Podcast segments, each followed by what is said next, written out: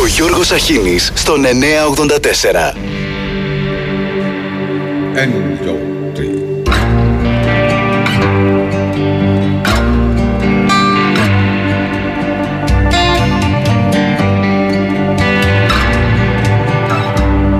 Επιβάτη στην εξουσία αυτού του κράτους που τα κάγγελα του χτίζει υπογράφοντας θανάτους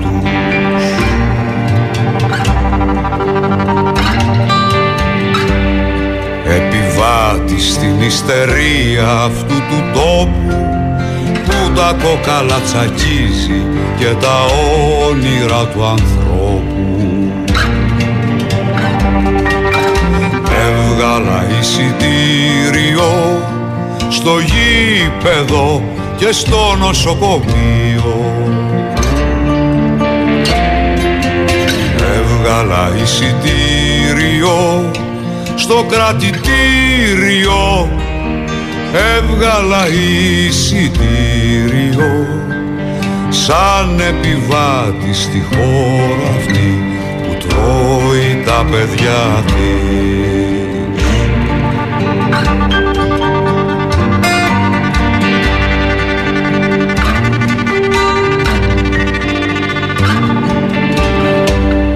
Επιβάτης στην υποψία αυτού του πλήθους που ζωές υποστηρίζει ανατρέποντας τους μύθους.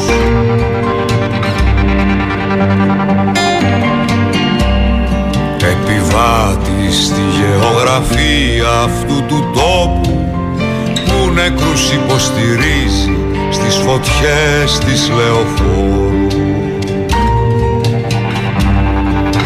Έβγαλα εισιτήριο στο γήπεδο και στο νοσοκομείο. Έβγαλα εισιτήριο στο κρατητήριο. Έβγαλα εισιτήριο σαν επιβάτης στη χώρα αυτή που τρώει τα παιδιά της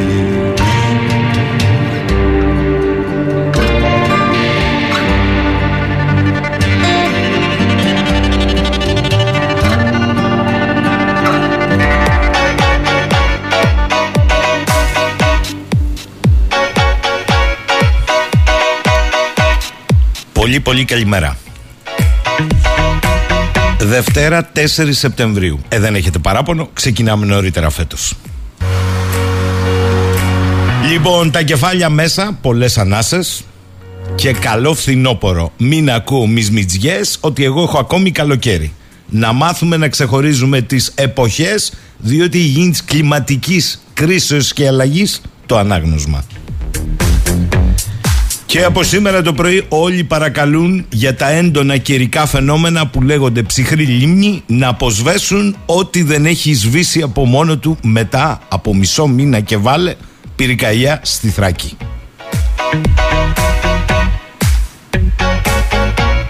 Δεν τα προλαβαίνεις 1,5 μήνας πλάς Καλημέρα σε όλους Αντευχόμαστε σολονών τις ευχές Θες ένα repeat αλλά πριν το repeat πρέπει να το πω παιδιά πρέπει να το πω. Πώς το έλεγε ο Άγγελος Τερζάκης; Πέρασε ο καιρός όπου ένα επιτίδεο μηδενικό απαιτούσε το σεβασμό επειδή κατάφερε να σκαρφαλώσει σε μια καθέδρα Ξεχάστε το. Είμαστε στη γενικευμένη παραχμή. Το εγώ πάνω από το εμείς σε μόνιμη βάση Δείτε για παράδειγμα τη συνέβρεση της πρώτης με την τέταρτη εξουσία. Αυτό δεν είναι ερωτοτροπία. Είναι σεξ σε όλες τις τάσεις. Και έχεις απ' όλα. Οι μεν λειτουργούν ως φερέφωνα των εκάστοτε κυβερνώντων, ασκώντας τους και μια υποτυπώδη κριτική για τα όποια λάθη. Οι άλλοι εκπρόσωποι αντιπολιτευτικών κινήσεων, που σου λέει να επανέλθουμε εμείς στη Μαρμίτα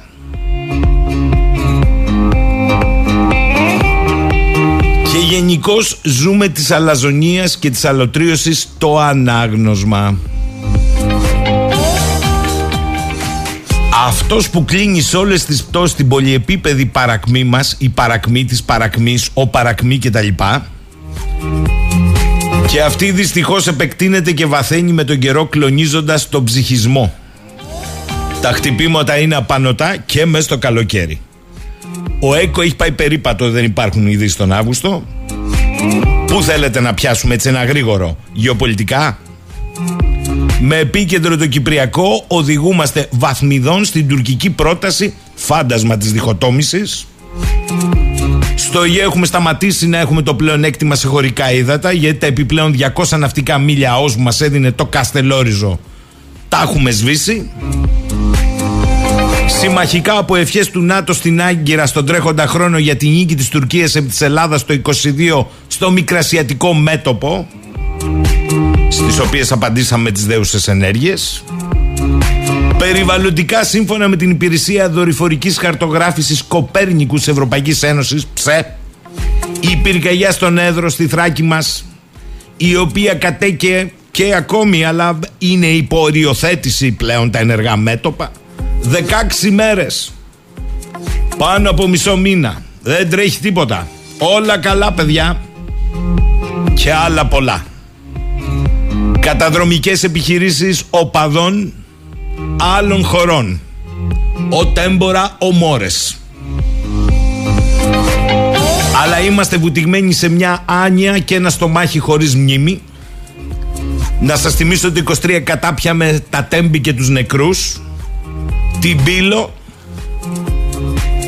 την Αλεξανδρούπολη Μόνο σε μια χρονιά έχεις το μεγαλύτερο σιδηροδρομικό δυστύχημα, το μεγαλύτερο ναυάγιο, τη μεγαλύτερη πυρκαγιά. Δεν τρέχει τίποτα.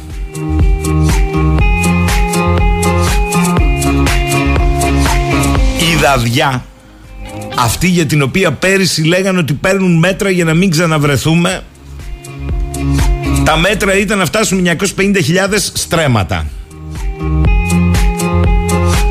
Και η φωτιά έκαι επί μέρες, ενώ οι ανεπαρκείς δυνάμεις πυρόσβεσης περίμεναν να φτάσουν οι φλόγες στη θάλασσα ή να ρίξει μια βροχή. Κατά τα άλλα είναι πυρκαγιά που ξέσπασε και εξελίχθηκε σε μια περιοχή που θεωρητικά ήταν έτοιμη να αντιμετωπίσει κάθε καταστροφή έως και στρατιωτική επέμβαση. Ακόμη και αν υιοθετήσεις τα επιχειρήματα ότι για τη φωτιά ευθύνονται πράκτορες, τρομοκράτες, μετανάστες ή ένα φλεγόμενο κουνάβι, το συμπέρασμα είναι το ίδιο. Το επιτελικό κράτος δεν κατάφερε να το προστατέψει το σημείο. Και παράγει απλώς θεωρίες και σενάρια με τα οποία θα ασχοληθεί η κοινή γνώμη για να μην ασχοληθεί με το βασικό, που είναι γιατί δεν έσβηνε η φωτιά. Από την αρχή της χρονιάς η καμένη έκταση είναι κατά 270% μεγαλύτερη σύμφωνα με τα στοιχεία τα επίσημα του ΜΕΤΕΟ από τον ετήσιο μέσο όρο της 20 ετίας 2002-2022 παρότι υπάρχουν λιγότερες μεγάλες πυρκαγιές. Οπότε βρέθηκε ο αίτιος. Κλιματική αλλαγή. Από ό,τι φαίνεται μόνο η Ελλάδα πρέπει να έχει πρόβλημα με την κλιματική αλλαγή αφού οι γειτονικές χώρες παρουσιάζουν μείωση των καμένων εκτάσεων και δεν είναι μόνο η γείτονα με την οποία θα κάτσει αύριο ο Γεραπετρίτης με το Χακάν Φιντάν, όχι της ΜΙΤ, τον Υπουργό Εξωτερικών. Η Αλβανία μείωση κατά 90%, η Κροατία κατά 82%, το Μαυροβούνιο κατά 97%. Μάλλον εκδηλώνεται σημειακά αυτή η κλιματική αλλαγή μέσα στο πυρονέφος του μυαλού ορισμένων, γιατί ακούσαμε και αυτό. Αλλά όταν στη χώρα έχει καλλιεργηθεί εντύπωση ότι ο ήλιος ανατέλει και δει με εντολή ενός και μόνο η προσπάθεια να πιστούν οι πολίτες ότι τις φωτιές ήταν όλοι οι άλλοι είναι ομολογουμένως συγκινητική. Τώρα είναι δεν μπορεί να ισχυριστεί και η παρούσα κυβέρνηση ότι παρέλαβε καμένη υγεία από την προηγούμενη, διότι είναι ίδια.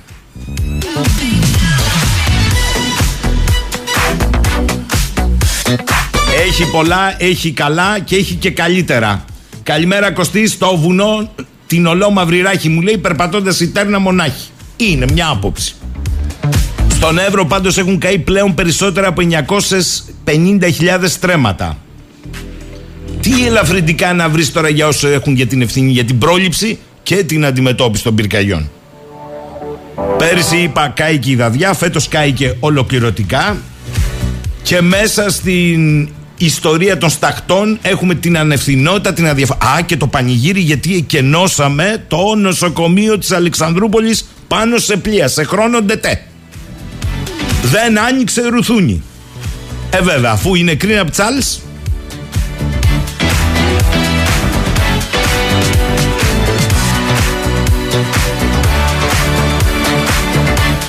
Να μην θυμηθώ τώρα το τραγικό ατύχημα στην Αγχίαλο με την εκτόνωση πυρομαχικών στιβάδας γιατί κάνεις εκρηκτικό mail. Αλλά βέβαια στην Αγχίαλο ενεργοποιήθηκε ένας ολόκληρος εσωτερικός μηχανισμός ανωτάτων αξιωματικών με τις κλάρες, ξέρετε. Από όλους τους κλάδους των ενόπλων δυνάμεων με σκοπό τον έλεγχο και την επιθεώρηση των υφιστάμενων σχεδίων πυρασφάλειας διαφόρων εγκαταστάσεων ώστε μελλοντικά να μην έχουμε νέο κούγκι.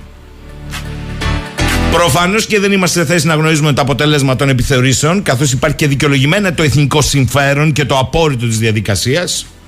Αλλά κανείς δεν έχει λάβει υπόψη ότι το πόρισμα της ΕΔΕ για την Αχίαλο δόθηκε, άκουσον άκουσον, στη δημοσιότητα με υποβάθμιση της διαβάθμισης. Εδώ δεν υπήρχε ούτε απόρριτο ούτε εθνικό συμφέρον. Να μην πω για τον πρώην υφυπουργό, νυν υποψήφιο περιφερειάρχη. Αττικοβιωτίας. Αττικής, Αττικής. Με τη διαδικτυακή κοινοποίηση κέριων σημείων καυσίμων αγωγών σε προεκλογική φωτογραφία προβολής έργου. Αυτό ήταν από τα ωραία. Εν τω μεταξύ τους διπλανούς κατηγορούμε, αλλά η γείτονα χώρα χρησιμοποιεί κατά κόρον τα σαχώριες κατασκευής πολυδιαφημισμένα για τη μάχη Μπαϊρακτάρ και για την επιτήρηση των δασών της. Ε, ξέχασα και στην Τουρκία δεν είχε κλιματική αλλαγή. Υποθετικά ερωτήματα, αλλά το να εκτρέπει το μοναδικό μη επανδρομένο ελληνικό κατόπιν εορτής και όμενες περιοχές του Εύρου μόνο για λόγους επικοινωνίας. Δεν το λες για κάτι άλλο. Και έτσι η πραγματικότητα επιμένει ότι το φετινό καλοκαίρι η Ελλάδα είναι αναλογικά μακράν της δεύτερης η πρώτη χώρα στην Ευρώπη σε καμένες εκτάσεις. Δεν βαριέστε, παιδιά. Α πάει το παλιάμπελο. Δεν υπάρχει παλιάμπελο.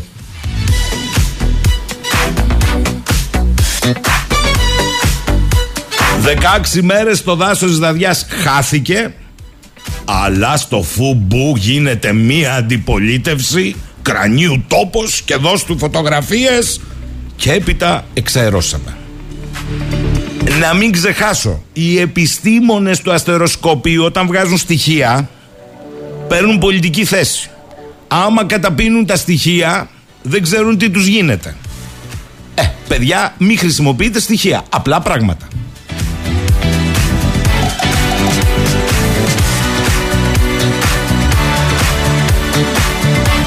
Και ενώ οι καπνοί κάλυψαν σχεδόν τη μισή Ελλάδα, είχαμε εργαλειοποίηση της κλιματικής αλλαγής.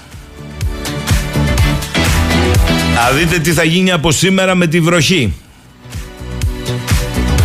Του κουτρούλι ο γάμος. Θα φταίει πάλι η κλιματική αλλαγή, αλλά για να αντιληφθείτε τι παίζει θα σας πάω λίγο πιο δυτικά. Έβγαλε οδηγία ο Δήμαρχος Μαδρίτης ότι αναμένεται να πέσουν, προσέξτε, έως 120 λίτρα βροχής ανά τετραγωνικό χιλιόμετρο μέσα σε 12 ώρες στη Μαδρίτη. Για το λόγο αυτό ζήτησε κλιματικό lockdown. Και μετά θα έχουν κανένα κλιματικό δικαστήριο και έλεγχο αγορών σύμφωνα με τον κλιματικό δίκτυο του κάθε καταναλωτή. Λοιπόν, για να, για να δείτε πώς γράφονται οι ειδήσεις. 120 λίτρα βροχής ανά τετραγωνικό χιλιόμετρο μέσα σε 12 ώρες ένα τετραγωνικό χιλιόμετρο χίλια στρέμματα.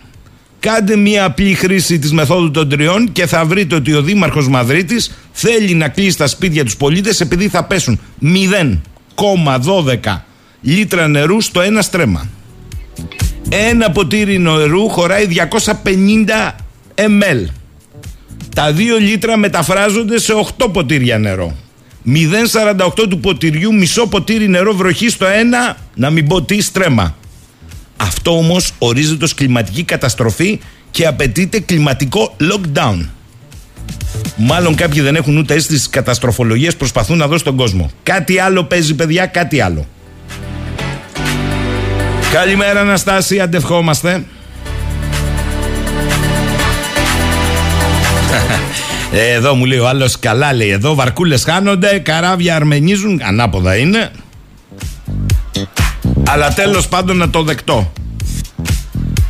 Κάτσε να δεις λέει τι θα γίνει. Από εδώ και κάτω θα έχουμε τις πλημμύρα στο ανάγνωσμα, διότι δεν υπάρχουν δεντράκια να κατακρατούν. Χώμα, έδαφος γενικά, κατολιστήσεις, ωραία θα πάμε μου λέει. Και θα είναι το νέο φρούτο για το επόμενο διάστημα. Ανεβρέξει παιδιά. Εν τω μεταξύ ακούγεται τις πάρα πολύ καλές τιμές του λαδιού. Ελίες δεν βλέπω να έχει χώρα με ελάχιστες περιοχές. Να, για παράδειγμα στην Κρήτη, στην Κίσαμο. Ε, πνίγονται, εκεί πνίγονται. Προνομιούχοι. Αλλού και είναι ακόμα στα κάτω τους οι Ιταλοί και οι Ισπανοί. Έχουμε σοβαρότερη ατζέντα. Τεκνοθεσία για όλους και γάμος για όλους. Αυτά είναι. Έχουμε και υποψηφιότητα εφοπλιστή για την προεδρία του ΣΥΡΙΖΑ. Ε, ναι, ο οποίος έχει, πώς το λένε, είναι αυτό που λένε, δείξε μου τους φίλους σου να σου πω ποιος είσαι. Σε μπακάλικο να θες να προσληφθείς, θα σε ρωτήσουν πού δούλεψες και τι δουλειά έκανες. Θα ρωτήσουν τους πρώην εργοδότες πώς τα πήγες.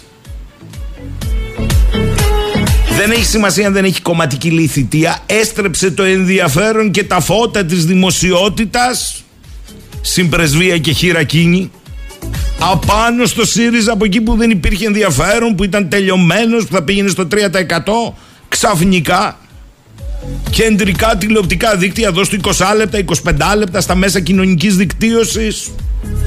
Είπα συν πρεσβεία και χείρα κίνη. Όχι είναι κακίες. Δεν θέλω να πω περισσότερα πως το έλεγε το παλιό ανέκδοτο κάποιος όταν του αποκάλυπταν ότι κάποιος άλλος δήλωνε με παρησία η αλήθεια είναι τις δικές του προτιμήσεις. Θα σας διαβάσω όμως κάτι από ένα φίλο ακροατή, καλό φίλο το Μάνο. Δουλεύει στον ιδιωτικό τομέα και είναι σε διαδικασία αναδιαμόρφωσης και μετάλλαξης των υπηρεσιών της οικονομικής υπηρεσίας της εταιρείας του.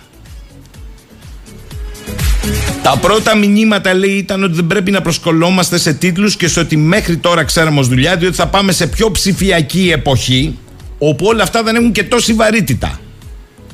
Εξ αυτών μας προέτρεψαν να παρακολουθήσουμε σεμινάρια στην επιχειρήση τα οποία μας πλήρωσαν. Μου λέει εδώ κάποια που διάλεξε τα δύο που ολοκλήρωσα και άλλο ένα που θα πάρω σε επόμενο κύκλο εκπαίδευσης αν με κρατήσουν είναι τα κορυφαία που παρήχαν. Θα γράψω, λέει, για το πώς μας λένε ότι θα είναι το επάγγελμα του οικονομολόγου λογιστή συμβούλου σε κάποιο καιρό και τι θα χρειάζεται επιχείρηση που δουλεύω εγώ, για παράδειγμα. Οι γνώσεις λένε και το επίπεδο του καθένα θα επιμετρηθεί και ανάλογα θα μένει με κάποιο νέο μισθό μέχρι το επόμενο transformation ή θα βλέπει την πόρτα της εξόδου με πακέτο καλό για τα δεδομένα της αγοράς. Να σημειώσω ότι αυτά πρέπει να συγκριθούν με όσα έμαθα εγώ στις σχολές που φίτησα και τι γίνεται τώρα εκεί. Δηλαδή, με τι εργαλεία αποφυτούν τώρα οι φοιτητές μας. Μερικοί ορισμοί ονόματα που μου ζητήθηκαν να κατανοήσω η νέα γλώσσα δουλειάς ήταν data sets, data scientist, MATLAB R2, Python, machine learning, robotic listening, neural networks, deep learning, deep για deep. Στη λίστα παραπάνω δεν είναι όλα όσα λένε τα σεμινάρια ότι ήδη ζητούνται σε μεγάλες εταιρείες για να εισέλθει στην πόρτα της συνέντευξης απλώς.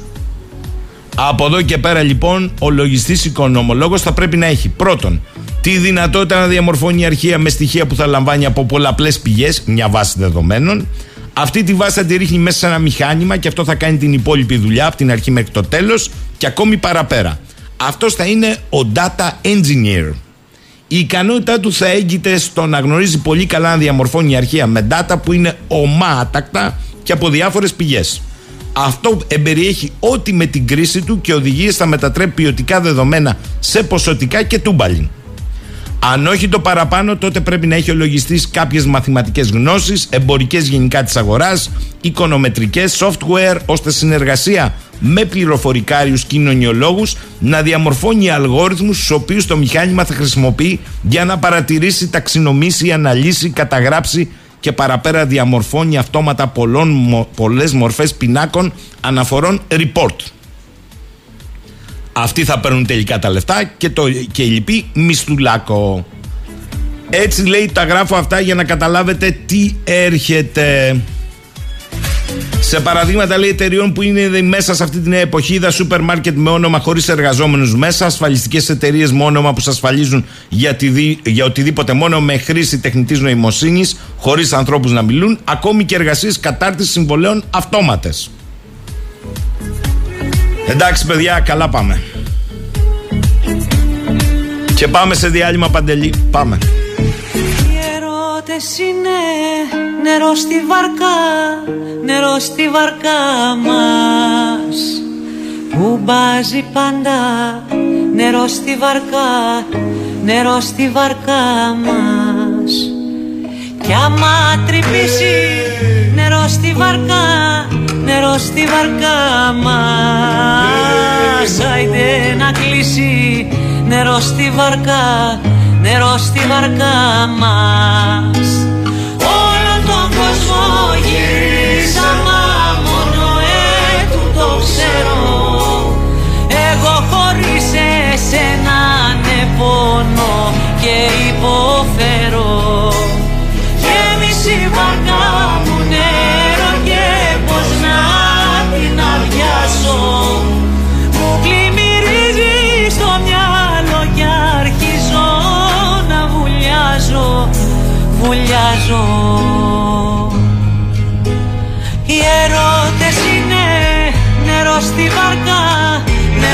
νερό στη βαρκά μας. Που βάζει πάντα νερό στη βαρκά, νερό στη βαρκά μας. Κι άμα λιμνάσει νερό στη βαρκά, νερό στη βαρκά μας. Άιντε να πιάσει νερό στη βαρκά, νερό στη βαρκά μας. Όλο τον κόσμο γυρίσαμε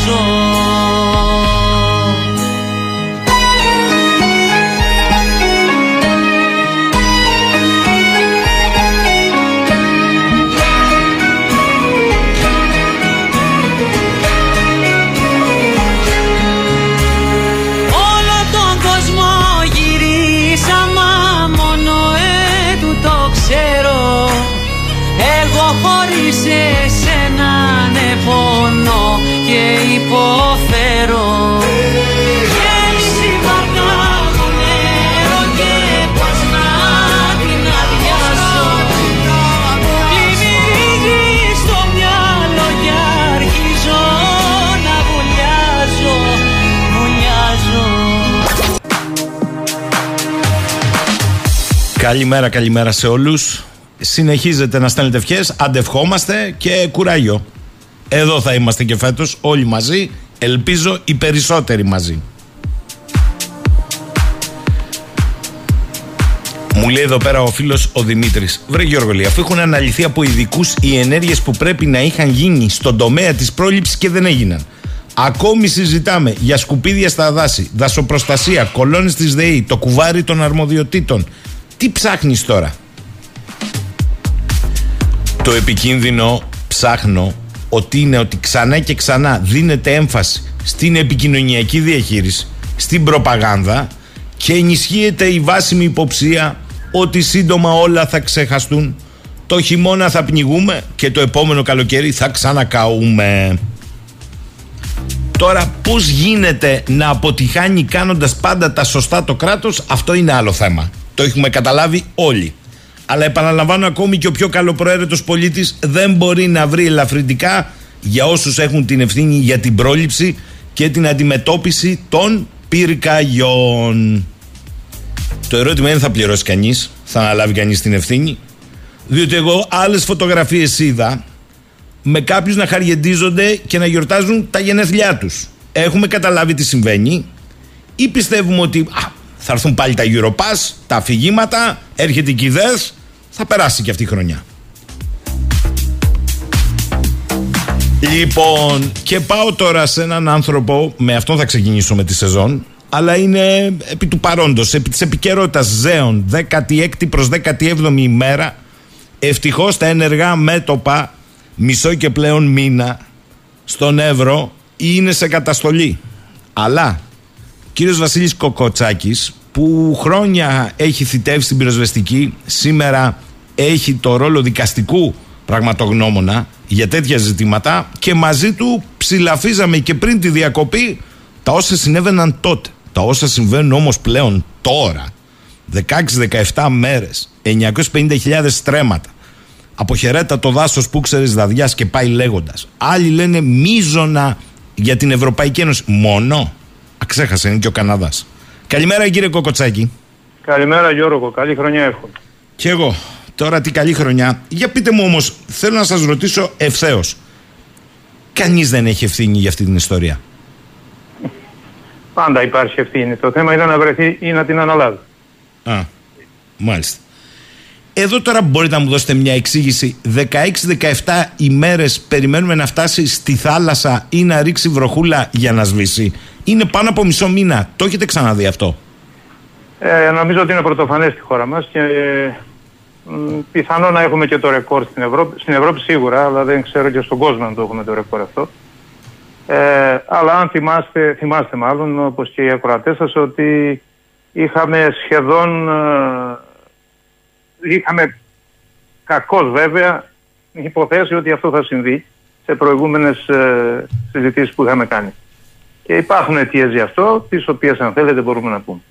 Για δώστε μου ένα περίγραμμα, γιατί βεβαίως στον Εύρο είναι η επιτομή της αχρηστίας του κράτους. Αλλά και πριν τον Εύρο, τα όσα συνέβησαν και με τις άλλες πυρκαγιές, με κορονίδα το τι έγινε στην Αγχίαλο, όπου είχαμε πάρτι βλημάτων, ε, φαίνεται ότι έχει μια συνέχεια.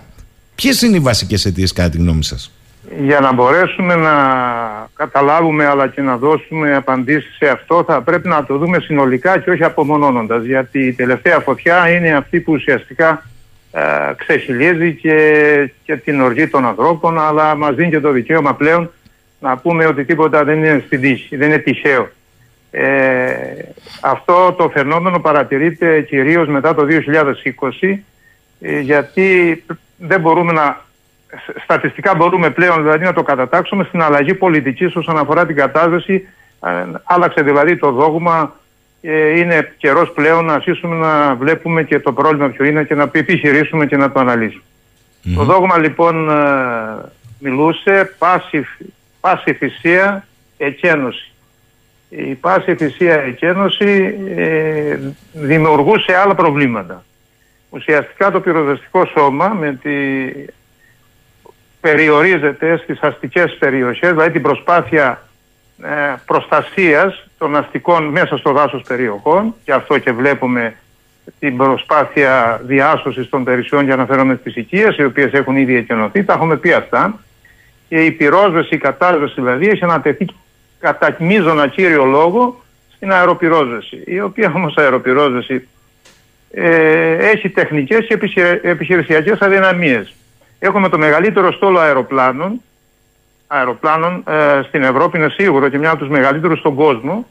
Αυτό όμως δεν σημαίνει ότι έχουμε τα τεχνικά ε, τα καλύτερα όσον αφορά την αντιμετώπιση αυτού του είδους των ε, πυρκαγιών, αλλά είναι ένα θέμα το οποίο θα το πούμε μετά. Χειριζόμαστε όμως την αεροπυρόσβεση και ενώ γνωρίζουμε τις αδυναμίες των μέσων ε, στις ε, πυρκαγιές αυτές. Δηλαδή τα μέσα αυτά δεν μπορούν να επιχειρούν σε θερμοκρασίες των 40 βαθμών Κελσίου που είχαμε φέτο ε, δεν μπορούν να επιχειρούν όταν υπάρχει αέρας, δεν μπορούν να επιχειρούν όταν υπάρχει κυματισμός, δεν μπορούν να επιχειρούν όταν υπάρχει πολύ καπνός ε, και πολλά άλλα προβλήματα. Αυτό συνολικά, αλλά και επιμέρους τα ίδια τα μέσα, κάθε ένα από αυτά ξεχωριστά, ε, έχει αυτό τις τεχνικές του αδυναμίες. Όταν περιορίζουμε λοιπόν συγκεκριμένα και αναφερόμαστε ότι κάνουμε κυρίως στα δάση τεχνική αεροπυρόσβεσης, τότε θα έχουμε και αυτά τα προβλήματα. Συν τις άλλες της τεχνικής αντιμετώπισης των πυρκαγιών, δηλαδή έχει παρατηρηθεί ότι σχεδόν όλες οι φωτιές αυτού του είδους, οι οποίες θα ήθελα να πω ε, σημειολογικά ότι ενώ μειώνονται ε, οι πυρκαγιές ε, στα δάση, αυξάνονται οι καμένες εκτάσεις. Οι πυρκαγιές, όπως ισχυρίζεται η πολιτική ηγεσία, με καινοφανείς όρους εμφανίζονται πάλι αυτά τα μέγα πυρκαγιά. Καμία πυρκαγιά δεν μισό, γίνεται μισό, μέγα. μισό λεπτό. Αυτό πρέπει να το εξηγήσετε. Το ρωτάει πολλοί κόσμος. Μου το λέει εδώ πέρα και ο νέος επιστήμονας. Αχ, να βγαίναν οι νέοι στο προσκήνιο που λέει άλλος ο Κώστας. Λοιπόν, οι νέοι στη χώρα. Λοιπόν, λέει ο Αντώνη όμως που είναι ένας νέος επιστήμονας και θέλουμε να μείνει στη χώρα. Μπορείτε να ρωτήσετε τον κύριο Κοκοτσάκη τι σημαίνει αυτό το mega fire; Διότι το ακούσαν πολλές φορές από τον Πρωθυπουργό να το χρησιμοποιεί ως όρο με σκοπό να δικαιολογήσει το μέγεθος των πυρκαγιών και κατά συνέπεια τη δυσκολία της πυρόσβεσης. Τι πάει να πει λέει mega fire. Καθί το είδος. Εγώ δηλαδή, αν ήμουν ε, επικεφαλής της πολιτικής ηγεσίας ή μου λέγανε αυτό κάποιοι για να το πω, δεν θα το έλεγα. Γιατί, Αυτό δεν είναι προς έπαινο, προς ψόγο είναι. γιατί το λέτε αυτό; Είπαμε να τα λέμε όλα. Να τα λέμε όλα. Αυτό Διότι είπαμε. μια, μια, πώς, πώς μπορεί να γίνει, ε, ε, η πυρκαγιά από την αρχή έγινε μέγα. Ε, όντως έγινε μεγάλη πυρκαγιά. Δηλαδή χάθηκε η ελληνική γλώσσα και Μάλιστα. κάνουμε τώρα Μεγάλη κοινοφανείς πυρκαγιά. όρους. Μεγαλύτερη όταν ενώθηκε η Αλεξανδρούπολη με τη Δαδιά. Τότε έγινε το Η Ελλάδας. πυρκαγιά από την αρχή είναι μικρή. Και μια και δύο και πέντε αιστείες να είναι, δεν πάμε να είναι μικρές. Η προσπάθεια των κατασβεστικών δυνάμεων είναι να μην γίνει μεγαλύτερη. Και συνεχώς όταν εξαπλώνεται γίνεται ακόμα μεγαλύτερη. Δηλαδή αυτό που επιχειρούσαμε παλαιότερα είναι να έχουμε ένα μέτωπο φωτιά στενό. Τι σημαίνει στενό, ότι περιορίζουμε τα πλάγια, δεν τα αφήνουμε να απλωθεί. Εδώ όλες οι πυρκαγιές οι οποίες οι οποίες, ε, μας έχουν ταλαιπωρήσει το φετινό, το περσινό και το προπέρσινο καλοκαίρι είναι όλες απλωμένες. Και λέγαν προηγουμένως για την αεροπυρόσβεση, η οποία ναι, μεν σβήνει τη φωτιά, αλλά επιτρέπει την, ε, ε, την ε, ξανά ανάφλεξη, την αναζωπήρωση. Διότι δεν υπάρχει κόσμος μέσα για να τη σβήσει. Είναι στις αστικές περιοχές και κάνει, περιμένει το μέτωπο. Δεν τη στενεύουμε πλέον. Και όταν δεν τη στενεύουμε, αυτή απλώνει και ένα μέτωπο ενώνεται με ένα άλλο. Και τότε γίνεται μεγάλη πυρκαγιά. Έτσι, ο κάθε αδαή μπορεί να την χαρακτηρίζει όπως θέλει, προφανώς για να δικαιολογήσει το αδικαιολόγητο. Μάλιστα.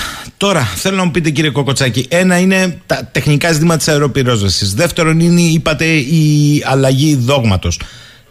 Ακόμη και έτσι, σε επίπεδο πρόληψης, διακρίνεται να υπήρξε στο μία τομή, διότι ειδικά για τη δαδιά, το πε- περιορίζω, πέρυσι που είχαμε την πρώτη μεγάλη φωτιά, τότε ήταν ο κύριος Τηλιανίδη. Είχαν βγει μαζί με έναν ε, υφυπουργό ακόμη, τον κύριο Αμυρά, και είχαν πει: Ό,τι ξέρατε το ξεχάσατε. Του χρόνου θα είμαστε σε πολύ καλύτερη κατάσταση. Λαμβάνουμε από τώρα μέτρα. Το μήνυμα ελήφθη να προστατευτεί ο εθνικός πλούτος. Αυτό είναι η δαδιά. Εθνικός πλούτος, δεν είναι χωράφι κανενός. Ε, καλύτερα από κάθε άλλη φορά. Το καλύτερα από κάθε άλλη φορά έφτασε 935.000 στρέμματα φέτος. Το να ισχυριστώ εγώ σήμερα ότι πήγαν όλα καλά, μάλλον θα είμαι θεροβάμων. Δεν υπήρχε τίποτα. Τίποτα δεν πήγε καλά. Δηλαδή το να πολεμήσουμε ηρωικά και να φτάσουμε και να τα χάσουμε όλα, τι σημαίνει; Ότι κάτι δεν έγινε καλά. Και όταν έχουμε την εμπειρία της περσινής φωτιάς στη Δαδιά και ε, τα περίσσα λόγια περισσεύουν. Η ουσία τι είναι; Κανένα μέτρο. Ε, εγώ δεν το ξέρω γιατί δεν πήγα εκεί, αλλά ακούω τους αρμόδιους δασικούς, ακούω τους δασάρσες. Και αν εξαιρέσει κανείς την κλαδική επιδίωξη των δασικών, δηλαδή να πάρουν τη ρευάνση έναντι των περιοριστών, που και αυτό είναι κατανοητό, αλλά δεν είναι και σωστό, για να ξεκαθαρίσουμε το ζήτημα, το να, το να γίνουμε καλύτεροι δεν σημαίνει ότι πρέπει να γυρίσουμε στο παρελθόν. Ε, όμως θα πρέπει να γίνουμε καλύτεροι και αυτό είναι πραγματικότητα. Η δαδιά, η δαδιά από ό,τι φάνηκε, από ό,τι άκουσα τον, ε, τους αρμόδιους τοπικούς παράγοντες σε επίσημες δηλώσεις ήταν ότι έγινε μια φωτιά την τρίτη ημέρα, τρίτη ημέρα μετά τη φωτιά της Αλεξανδρούπολης. Αυτή η φωτιά έγινε στον πυρήνα σχεδόν του δάσους και προήλθε από ένα κεραυνό, από μια ξηρή καταιγίδα. Δηλαδή, για να καταλάβει και ο κόσμος γιατί τον έχουν τρελάνει τελευταία, η ξηρή καταιγίδα είναι μια τόση κεραυνού χωρίς να έχουμε βροχή. Αυτό σημαίνει ξηρή καταιγίδα. Συμβαίνει αυτό και έπεσε σε ένα πυλώνα, άλλο, άλλη πάλι αμαρτία, οι πυλώνες να περνούν μέσα από τα δάση. Είμαστε η μοναδική χώρα στην οποία γίνεται αυτό. Σε άλλες χώρες, εκεί που θες να προστατεύσεις, τουλάχιστον κάνεις υπογειοποίηση των καλωδίων. Κάτι που δεν έγινε δηλαδή στη, στη ραδιά. Θα περίμενε κανείς πέρυσι, όταν έγιναν αυτές οι βαρύγδουπες δηλώσεις, να έχουν τουλάχιστον αυτό κάνει. Διότι ο πυλώνας λειτουργεί ως αλεξικέραυνο, καταλαβαίνουν όλοι τι εννοώ, και προφανώς έχουμε μια φωτιά. Το δάσος αυτό έχει πολύ μεγάλο βάθος ε, καύσιμης ύλης, η οποία μπορεί να μας δώσει μία και δύο και τρεις μέρες μετά την ανάφλεξη. Πήγε λοιπόν η πυροδευτική υπηρεσία, αυτό το έλεγε ο αρμόδιος Δασάρχης. Έζησε τη φωτιά και αποχώρησε. Ε, στη συνέχεια όμως αυτή αναζωπηρώθηκε. Έβγαλε στην επιφάνεια λόγω των ε, πνεών των ανέμων νέες φλόγες και εκεί τώρα αρχίζουν οι παρατηρήσεις των τοπικών παραγόντων και αναφέρουμε τη τοπική αυτοδιοίκηση, οι οποίοι θέλοντα να αποσύσουν τη δική τους ευθύνη από πάνω, αρχίζουν να μιλούν για πολλαπλούς εμπρισμού και να ορκίζονται στα κανάλια μη ακούγοντας κανέναν ειδικό ότι υπάρχουν, μας έβαλαν 15 και 17 φωτιές. Ουδέν ψευδέστερον. Η φωτιά αυτή λοιπόν βγάζει τεράστιες γλώσσες φωτιάς που μας, σε, σε, σε συνάρτηση με το πυροθερμικό φορτίο το οποίο είναι μεγάλο, το που ακούσε στη, στη Βουλή το, ξέρω, το πυρο, πυρο, πυρο, πώς το νέφος, τέλος πάντων. Τίποτε τίποτα και περάσω και από επιθεώρηση. Μισό, μισό λεπτό κύριε Κοκοτσάκη, κάντε μου τη χαρή. Ανοίξτε μια, βάλτε μια παράθεση. Γιατί θέλω να πάω σε έναν επιστήμονα ο οποίος είναι, και θα τον ακούσετε κι εσείς και όπου θέλετε θα παρέμβετε, είναι διευθυντής ερευνών στο Εθνικό Αστεροσκοπείο και υπεύθυνος του ΜΕΤΟ. Ε, τον ακούμε συχνά πυκνά για άλλα γεγονότα. Με ξένησε το γεγονός ότι οι επιστήμονες βγήκαν να πούν δημόσια επιστημονικά δεδομένα και τους πιάσανε από, το, από τη Μούρη, θα το πω όπως το λέμε στην Κρήτη, από τη Μούρη, γιατί άρχισαν να μιλάνε με τα επιστημονικά δεδομένα. Εάν δεν μιλάνε με τα επιστημονικά δεδομένα, τότε κάτι καλύπτουν. Μιλάνε με τα επιστημονικά δεδομένα, έχουν πολιτική ατζέντα.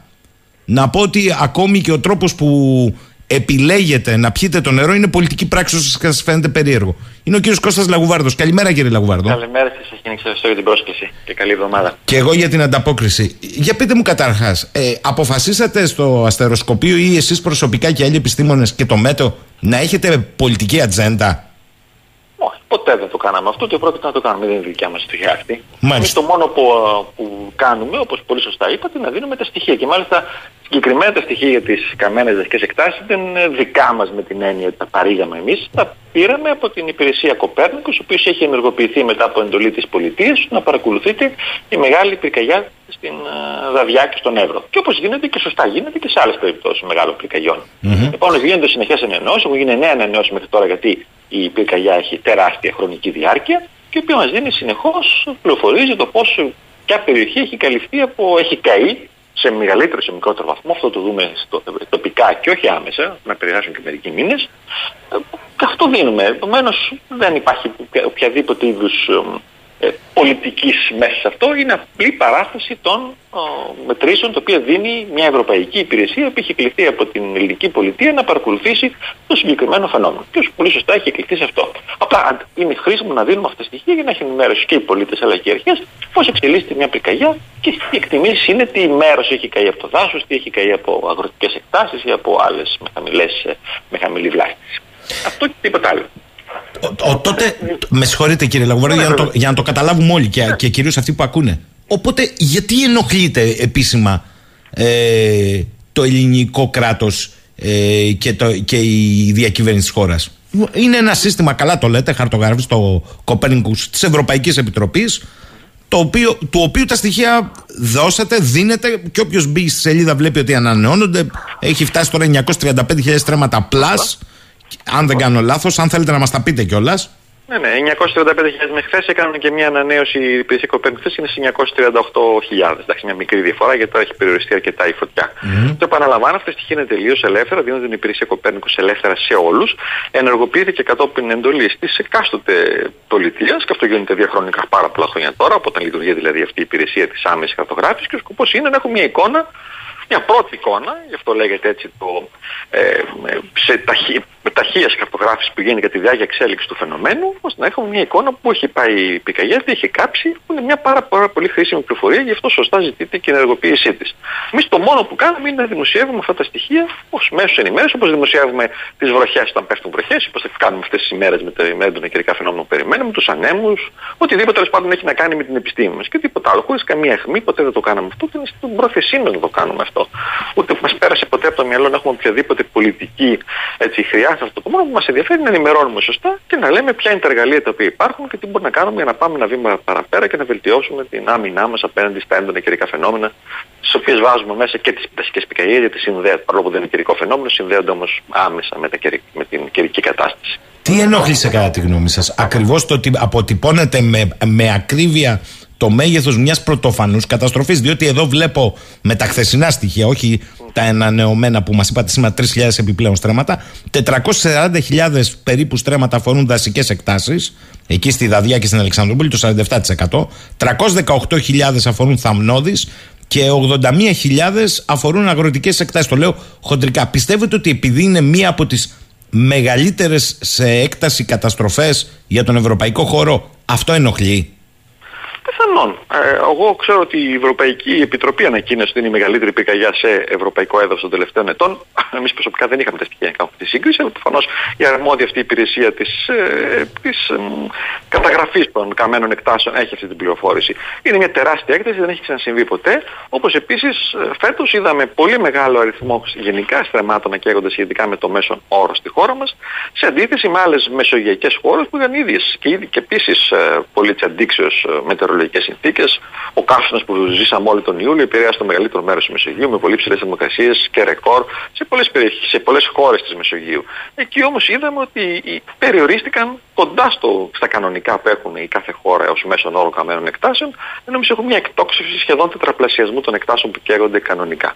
Αυτό είναι κάτι το οποίο απλά το αποτυπώνουμε πάλι με τα στοιχεία της Ευρωπαϊκής Επιτροπής, γιατί είναι μια χρήσιμη πληροφορία, γιατί αν να εντοπίσουμε το πρόβλημα για να μπορέσουμε να το λύσουμε. Υπάρχουν πολλές αιτίες γιατί συνέβη αυτό. Και, και μετρολογικέ κλιματικές και της προετοιμασίας που λένε οι δασολόγοι πάρα πολύ γιατί γίνεται σχετικά μέσα στα δάση μας.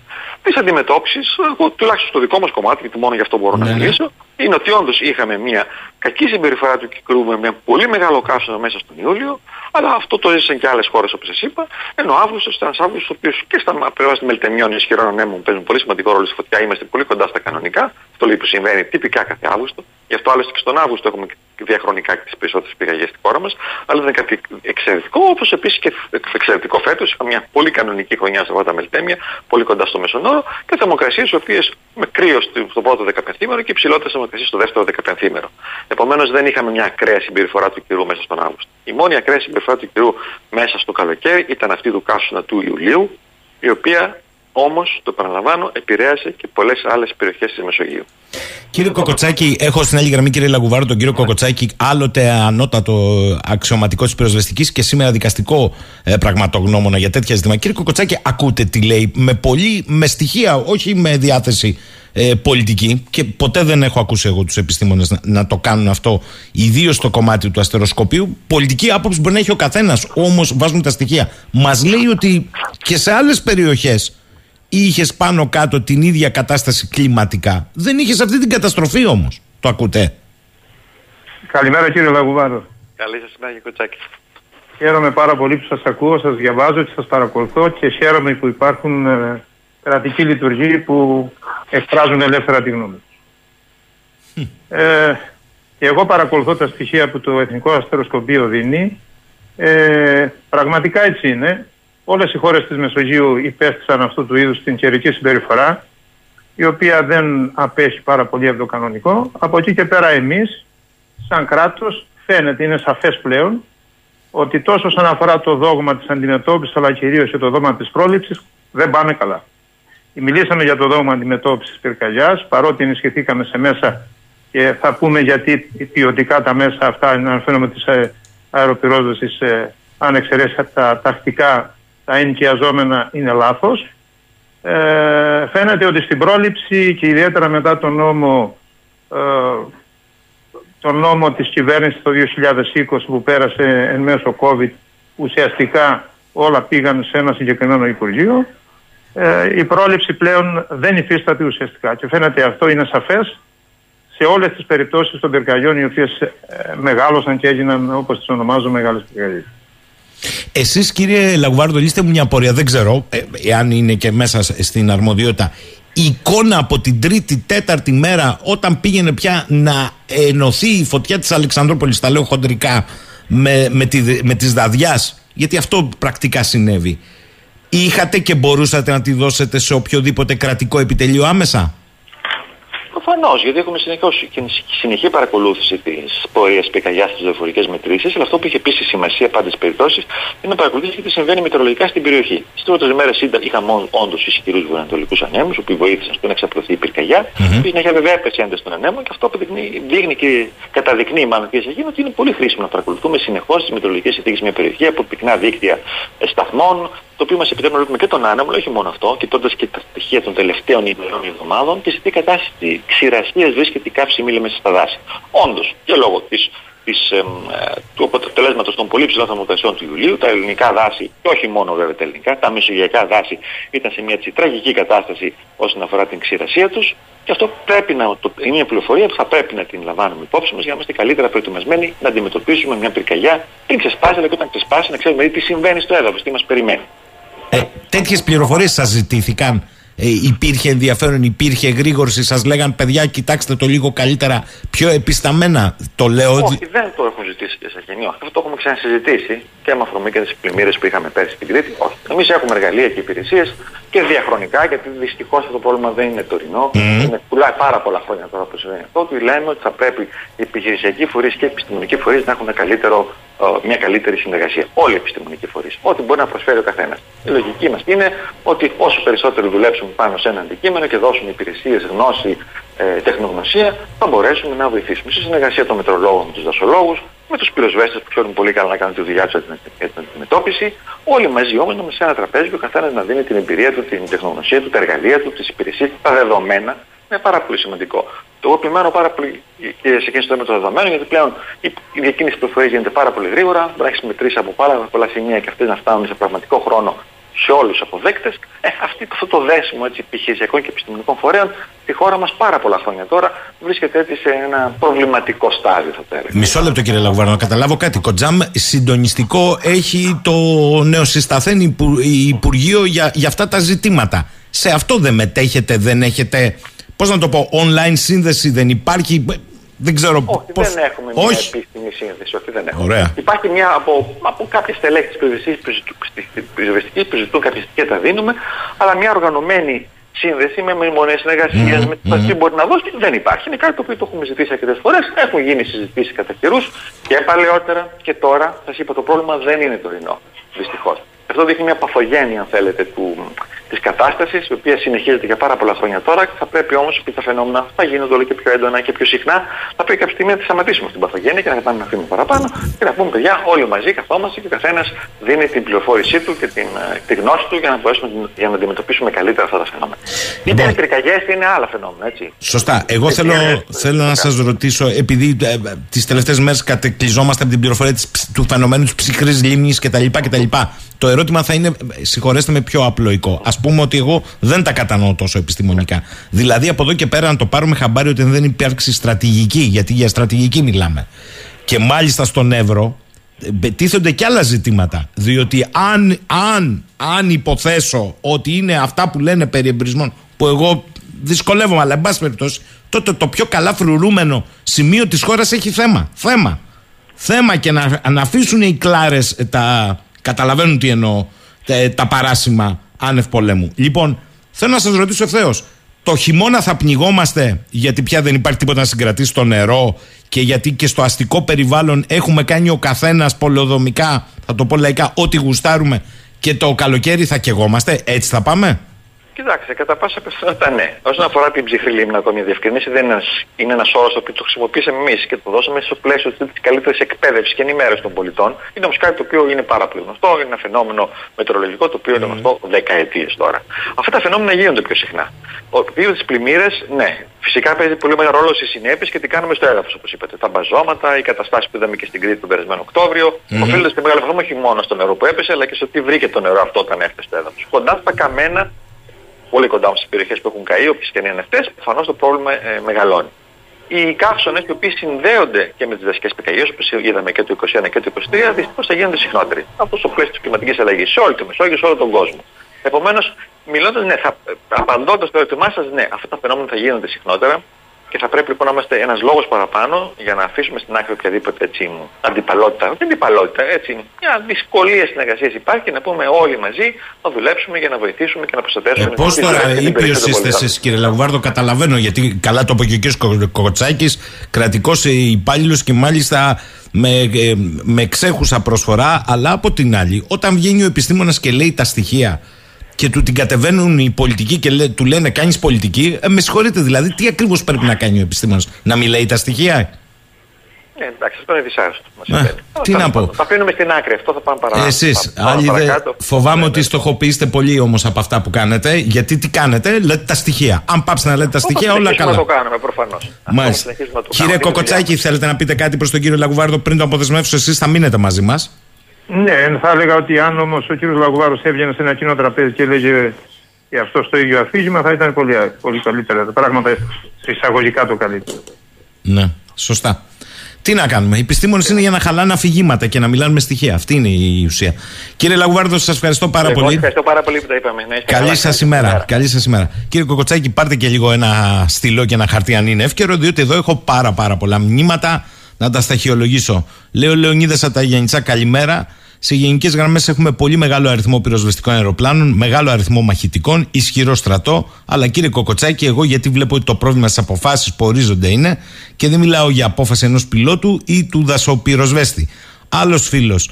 Κύριε Κοκοτσάκη, μήπως τα έκαψαν όλα εσκεμμένα; Το θέμα μήπως είναι η εκδίωξη από εκεί και η δημιουργία ειδικών οικονομικών ζωνών; Δεν ήταν γραμμική φωτιά με ταυτόχρονες αιστείες κατά την άποψή σας; Άλλος στον κύριο Κοκοτσάκη, οι πυροσβέστες και η ηγεσία τους φέρουν κάποια ευθύνη για αυτή την κατάσταση; Οι ηγέτες της πυροσβεστικής γιατί δεν παρετήθηκαν διαμαρτυρώμενοι για ελλείψεις, μόνο παίρνουν μισθούς και γαλόνια και παναπαύονται στη γενική κατακραυγή για το πολιτικό προσωπικό της χώρας, λέει ο Κούλης στη Θεσσαλονίκη. Για απαντήστε σε αυτά τα τρία. Ναι, θα ξεκινήσω από το τελευταίο. Όπως θα έχουν αντιληφθεί οι ακροατές σας, ε, σε όλα τα πεδία των επιχειρήσεων, ο κόσμος παρότι καταστρεφόταν χειροκροτούσε τους πυροσβέστες. Αυτό δεν πρέπει να μας ε, χαλάει το, τη σκέψη την οποία θέλω να μοιραστώ μαζί σας. Χειροκροτούσε τους πυροσβέστες και εννοώ τους απλούς πυροσβέστες βλέποντας την προσπάθειά τους και τον αγώνα τον οποίο έδειχναν και στις περισσότερες φορές μάταια. Ε, όσον αφορά την ηγεσία όμως, θα πω δύο, δύο, δύο πράγματα. Αν η ηγεσία, η ηγεσία του σώματος συμμετείχε έτσι είναι το σωστό. Στο σχεδιασμό όλη αυτή τη κατάσταση, δηλαδή του τρόπου της πρόληψης, του τρόπου αντιμετώπισης των πυρκαγιών από το 2020 και μετά που υπάρχει αυτό το δόγμα, τότε το, το αποτέλεσμα δεν την δικαιώνει και θα έπρεπε να αναλάβει τις ευθύνες της. Εάν δεν συμμετείχε, θα έπρεπε ήδη να τις έχει αναλάβει, διότι όταν δεν συμμετέχει στο καθήλυνα αρμόδιο σώμα στην ε, αλλαγή όλων αυτών ε, των συμπεριφορών όσον αφορά την πρόληψη και την αντιμετώπιση των πυρκαγιών, τότε έχει πάλι ευθύνη. Mm. Στα υπόλοιπα, όσον αφορά τη γραμμική φωτιά. Και εγώ είδα το βίντεο που κυκλοφόρησα. Πρέπει να ενημερώσω τους ε, ακροατές σας.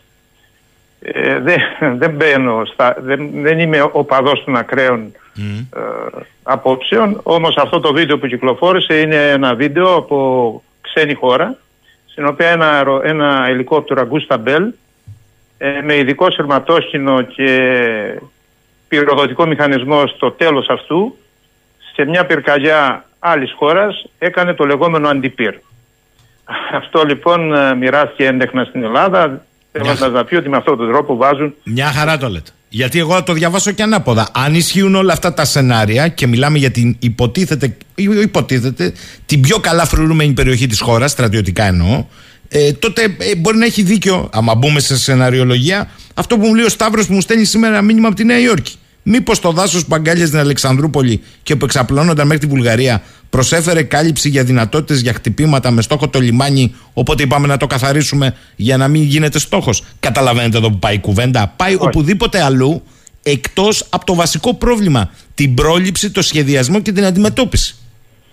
Ε, υποθέτω ότι κάποιους βολεύει να κάνουμε αυτή τη συζήτηση διότι το είδαμε και σε κεντρικό σχεδιασμό να μιλάμε σε κεντρικό επίπεδο για τους πολλαπλούς εμπρισμούς να αναπαραγάγεται, να γίνεται πρώτη είδηση και κανείς να μην ασχολείται για την αποτυχία μας στο να ελέγξουμε αυτό το φαινόμενο. Εγώ να πω να δεχτώ το ακραίο σενάριο ότι κάποιος μας έβαλε φωτιά.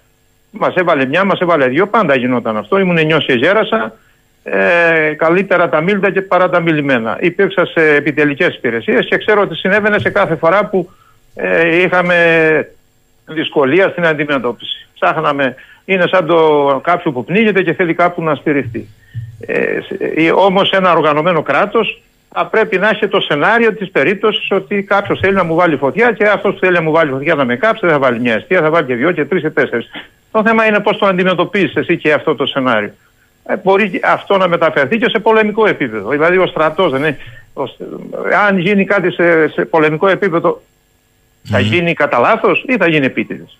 Όμως στη συγκεκριμένη περίπτωση, και μια και αναφερόμαστε ναι, στον ναι. Εύρο, και είχαμε μείνει στο σημείο εκείνο, οι, οι πολλαπλές αιστείες που παρουσιάστηκαν κατά τη διάρκεια της φωτιάς, όχι πριν τη φωτιά ή στο ξεκίνημα της κατά τη διάρκεια, ήταν από τις γλώσσες φωτιάς που έκανε η ίδια η περίπτωση της φωτιάς. Έχουμε βόρειους ανέμους, οι οποίοι αλλάζουν συνεχώς φορά. Κάνουν μια τεράστια γλώσσα φωτιάς και μπορεί να μεταφέρει αυτή τη φωτιά σε σχέση σε συνάρτηση με τη θερμοκρασία του αέρα και σε 500 μέτρα και σε 200 μέτρα και γι' αυτό μπορεί να δούμε, να είμαστε θεατές από μια μακρινή απόσταση, εκδήλωσης πολλών και διαφορετικών αισθείων. Το κακό είναι ότι μιλούμε όλοι ως αρμόδιοι, δηλαδή είτε είναι δήμαρχοι, είτε είναι περιφερειάρχες, είτε είναι περιφερειάρχες. Το χειρότερο από αυτό και εμείς ως υπηρεσιακοί παράγοντες ενημερώνουμε κάπως έτσι τους πολιτικούς και αυτοί ε, που δεν το αγνωρίζουν το αντικείμενο, το αναπαραγάγουν πολλές φορές και χωρίς ήδη να το γνωρίζουν και χωρίς να το θέλουν. Ή... Έτσι δημιουργείται ένας παύλο κύκλος. Καλά. Ή το θέλουν για λόγους επικοινωνίας. Μου λέει εδώ ο φίλος ο Κώστας Πέστα, λέει στον κύριο Κοκοτσάκη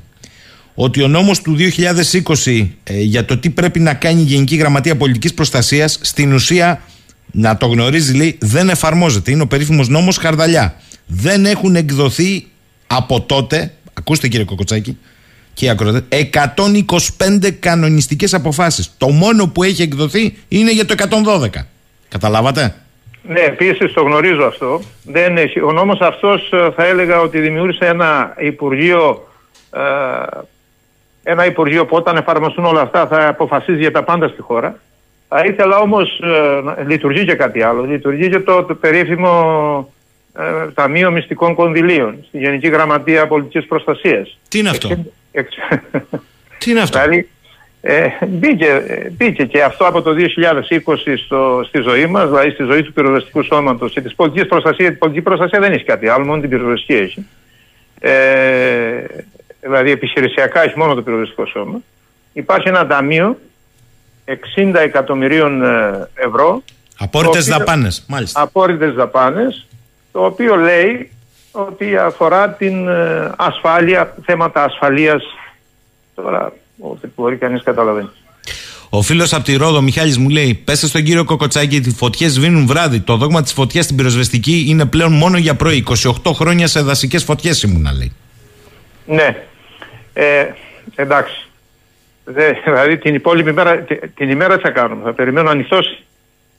Κανό, κανόνας δεν υπάρχει για τίποτα. Ασφαλώς εννοεί ότι το βράδυ που πέφτει ναι, η ναι. ισχύ των ανέμων είναι μια ευκαιρία ε, να σβήσουμε τις φωτιές. Έχει αλήθεια, στατιστικά δηλαδή, ε, και εμείς κατά το παρελθόν αυτό επιχειρούσαμε. Και είναι συνάρτησαν αυτό που έλεγα ότι τη φωτιά την έχουμε από το πλάι συνεχώς και τη στενεύουμε ώστε να μας δοθεί η ευκαιρία τη νύχτα που καταλαγιάζουν οι άνεμοι ε, να επιχειρήσουμε και να χτυπήσουμε το από πίσω και από το πλάι και όχι μπροστά που κάνουμε τώρα.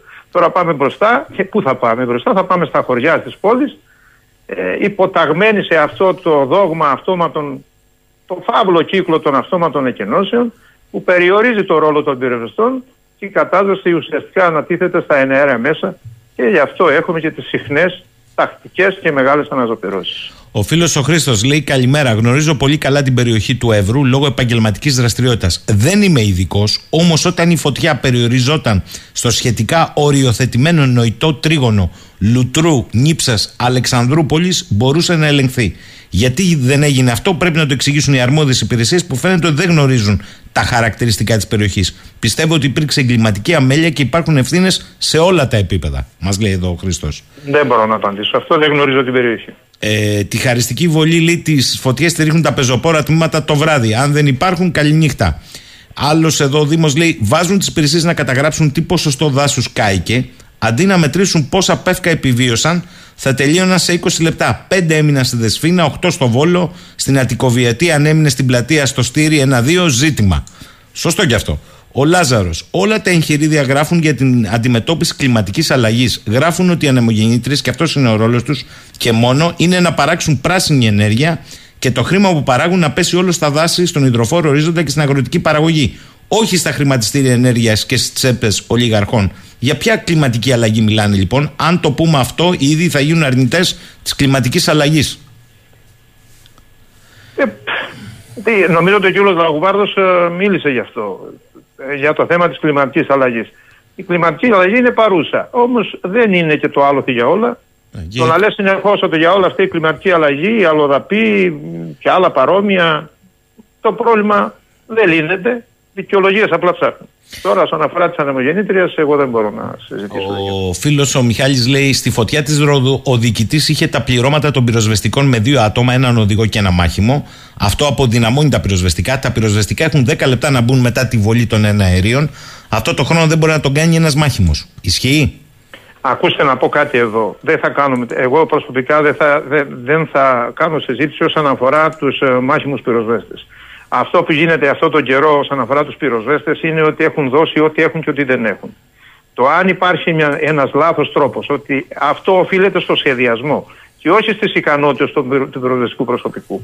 Και τα μέσα αεροπυρώσεις είναι αρκετά και κάτι δεν πάει καλά όσον αφορά το σχεδιασμό. Μετά από τρία χρόνια είμαστε σε αυτή την περίπτωση που μπορούμε πλέον αφού διδαχτήκαμε από τη συμπεριφορά που είχαν όσον αφορά τις μεγάλες φωτιές των τριών ετών, να δούμε τι κάνουμε λάθος και όχι συνεχώς να στέλνουμε αλλού την μπάλα. Δεν κάναμε κανένα λάθος, δεν κάναμε κανένα λάθος. Δεν γίνεται να μην κάναμε κανένα λάθος και τα πάντα να καίγουν.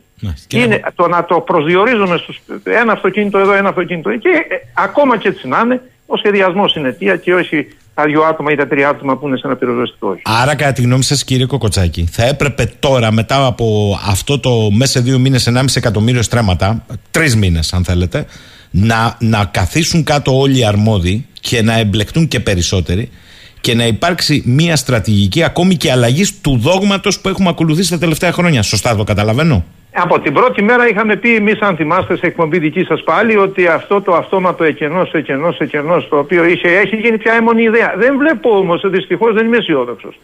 Παρατηρώντας και ακούγοντας τι τελευταίες μέρες ε, ε, την πολιτική ηγεσία και τους ε, δίπλα επιχειρησιακούς παράγοντε, ναι, παράγοντες, δεν είμαι αισιόδοξος ότι τουλάχιστον φανερά έχουν καταλάβει τι έχει πάει λάθος.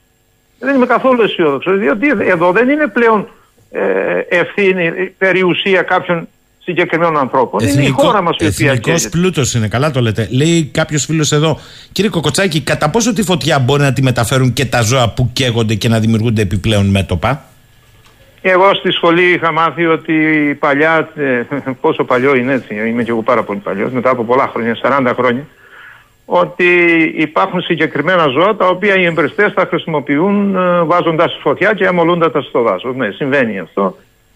Μακάρι να μην ε, είναι ένας ε, εξαιρετικός τρόπος γιατί το ζώο τρέχει. Ψάχνουν, παίρνουν ζώα τα οποία τρέχουν και είναι με φουντοτή ουρά, δηλαδή είναι φίτσες,